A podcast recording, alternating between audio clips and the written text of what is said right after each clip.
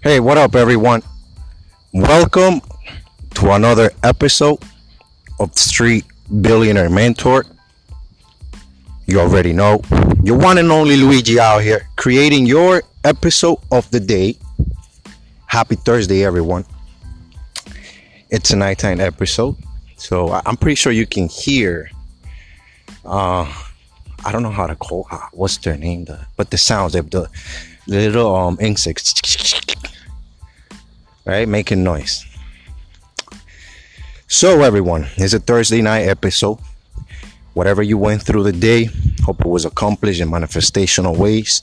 You already know, let that sink. Eventually you're gonna feel it.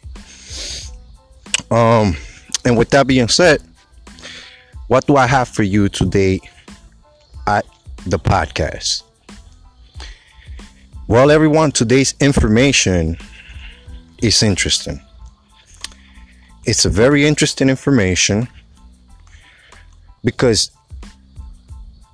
the word of the day, it's one that you're going to like. For sure, I know you're going to enjoy this word today.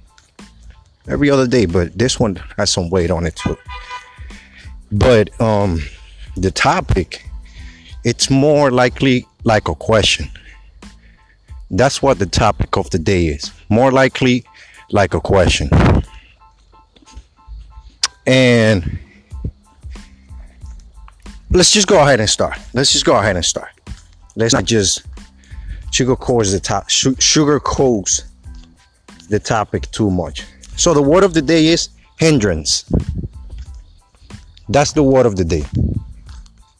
Hindrance. And it spells Hindrancee. Hindrance.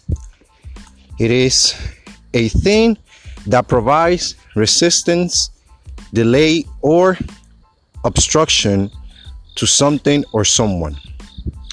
So that's what I mean, hindrance. So hindrance can be used for anything that's becoming an obstacle. So as an example, we got here a hindrance to the development process. Interesting. Another way to say is, I'm trying to accomplish a way, and there's a hindrance of a colony not allowing me to grow. So that's another way to say it. So I told you you was gonna like the word. Why? Because if you're creating something and you outrage and you're angry and you don't know what to do, what to say, it's fucking hindrance situation. There you go. All in one word. Because it includes everything. It's obstacle, process, the fact that you're angry, all that other stuff, right?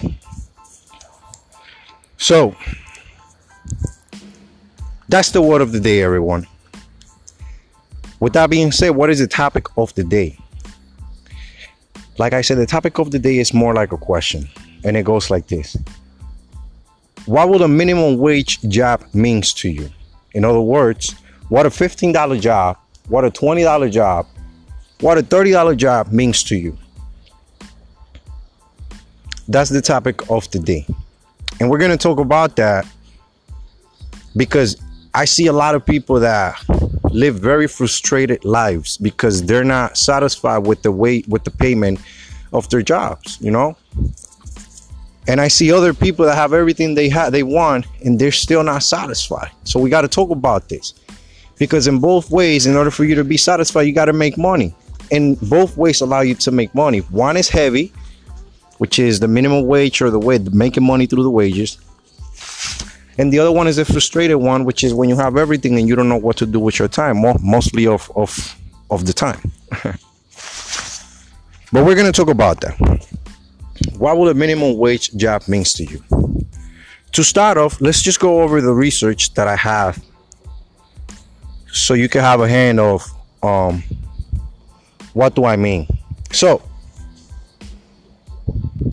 the benefit of having a wage job, a rate job, wages, basically the benefit of getting paid hourly, in other words,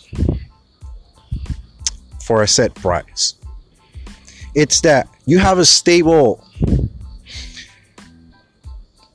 way of monetizing yourself from. So it allows you to budget anything that you put your mind into.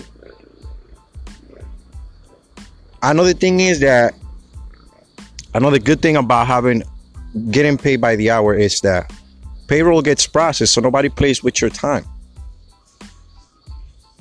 You know? One more thing is that if the company is closed, you still get paid. Most of the company deal with that. You still get paid. So what does the minimum wage means to you when you know there's benefits like this that allow you to eat, look good, save for something, or monetize yourself by investing in something else through that? What does the minimum wage means to you? To me, as an example, well, not to me, for me, as an example, a minimum wage means nothing but the opportunity to gain skills and have more experience. Because if you think about it, eventually, if I don't do something that allows me to create value for my time, I'm gonna be getting paid by the hour until I'm 65. So I understand when people get frustrated, but why? I'll tell you why right now. Still part of my example. It's not easy to go through labor work, especially if it's for someone else. When you understand, on your paycheck you're gonna get cut taxes from the state, from the local local state, the department of I just forgot right now. Pardon me, everyone. I just burped. You're gonna get taxed by the Department of Health if you have insurance. You're gonna get taxed by the locals, by the local state. You're gonna get taxed by the federal government too. And if you're not part of a union, you're gonna get taxed from the union. So you taking home a net pay that it might be the reason why I see so many faces outside, long faces. So let's go now to the other side, which is the salary side. On the other hand, salary, it's almost the same. The only thing is that when you get paid by the hour, if you do overtime, you get paid time and a half, or depending on what procedures they have on that aspect. But when you do salary, you don't get paid overtime. You probably get a bonus for staying there, but normally companies don't pay you overtime when you're under salary, because you're above the hourly rate. You have a steady job. You just have to be a duck basically in the company, as an example. But when you buy the hour, it's different. You get paid overtime and all the other things. So it's not that hard, as you can see. But the reason why I ask you this question, what does a minimum wage job means to you? And the reason why I explained to you what I think of it, it's because of the change that's happening. It is good to make money that way. But what is your plan, your personal plan? Are you going to stay getting paid by the hour forever? Or are you going to connect with people that don't get paid by the hour because they have a purpose? So when you think about it, having a minimum wage is just the beginning for you to gain skills, because the money means nothing. You're just gaining experience until you arrive to that place that you work so hard at what you know, that money just flows through you.